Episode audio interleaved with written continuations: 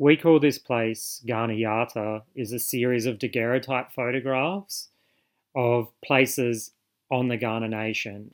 The Kaurna Nation is an area predominantly on the Adelaide Plains in South Australia, but it also stretches down onto the south to the Fleurieu Peninsula which, and Mount Lofty Ranges, as well as Kangaroo Island. These places, when South Australia was colonised by the British in 1836, a lot of the Indigenous place names were ignored and the British renamed a lot of the places either after British people or British places. There's a few German names as well from the German migrants.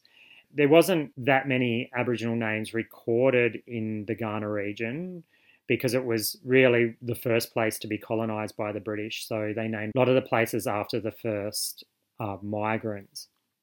And so this series, I've wanted to rename the places with Kaurna name. I used a combination of historical names that we know, but also the contemporary Kaurna Language Committee have been renaming places if they don't know what the old name is and giving dual names. So there's the British name and the Kaurna name.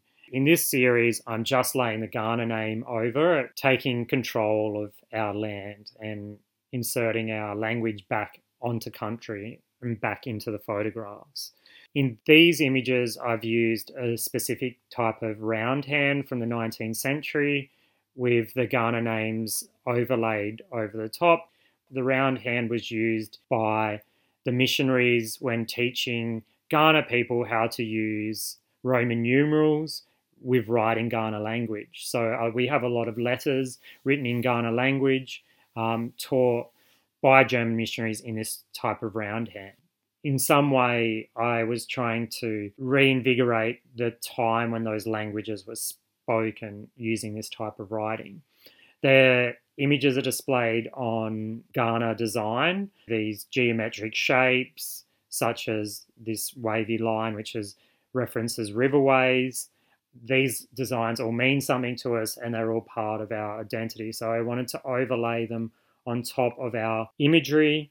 The tones in the images are gold, which refers to the gold that was around daguerreotype photographs in the 19th century, as well as the red, which refers to our most precious resource, which was red ochre, which is to us is like gold.